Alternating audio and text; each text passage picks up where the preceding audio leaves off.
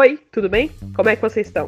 Esse é o 15 episódio do Pandemia Sem Neurose, um podcast com informações sobre o coronavírus que realmente interessam para quem vive nas periferias de São Paulo.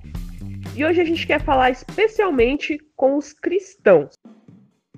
No domingo, dia 12 agora, é Páscoa, um dia super importante para quem acredita na ressurreição de Jesus Cristo. É um dia em que as igrejas se enfeitam para celebrar, um dia que a gente quer comungar com a nossa comunidade, orar, dobrar o joelho, estar com a nossa família, né? Normalmente é um dia que a gente faz um almoço gostoso, distribui ovos de Páscoa, mas dessa vez, com o coronavírus, a gente vai ter que repensar tudo isso. Para começar, desde o dia 19 de março, o governo do estado de São Paulo está recomendando que é, as igrejas não realizem cultos. Os espaços podem até ficar abertos, né?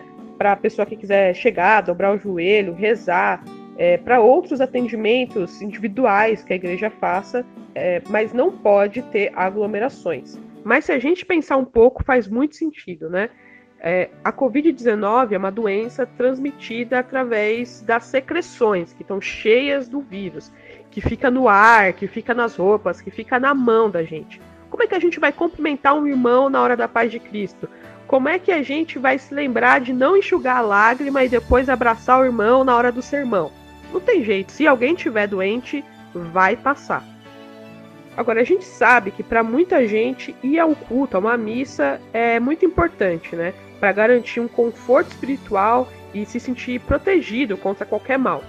Mas a gente tem que lembrar que, segundo a Bíblia, Deus mandou Noé construir uma arca e se abrigar, não ficar na chuva para se molhar. Ou seja, a gente tem que fazer a nossa parte.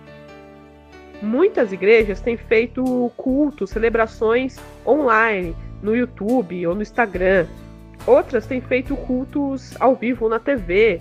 Não é a mesma coisa de estar tá junto com a nossa comunidade, mas a gente tem que se apegar nisso, né?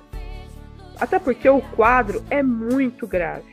Na sexta-feira da Paixão, agora, dia 10, o Ministério da Saúde divulgou que no Brasil morreram até agora 1.057 pessoas por coronavírus, fora os casos que ainda não foram confirmados, né? Só que no estado de São Paulo são 540 mortes. No mundo inteiro já são mais de 100 mil pessoas que perderam a vida por conta do coronavírus.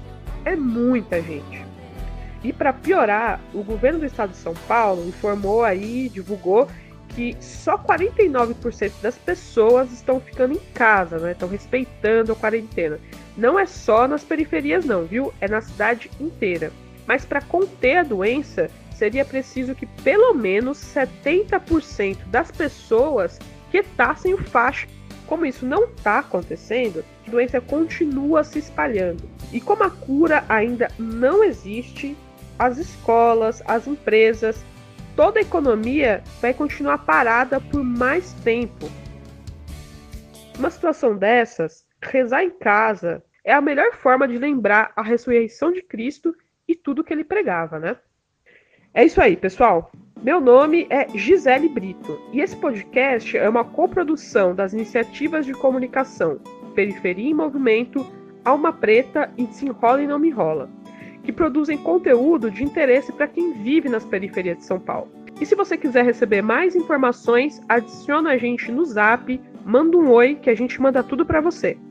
O número é 11 9 5781 6636.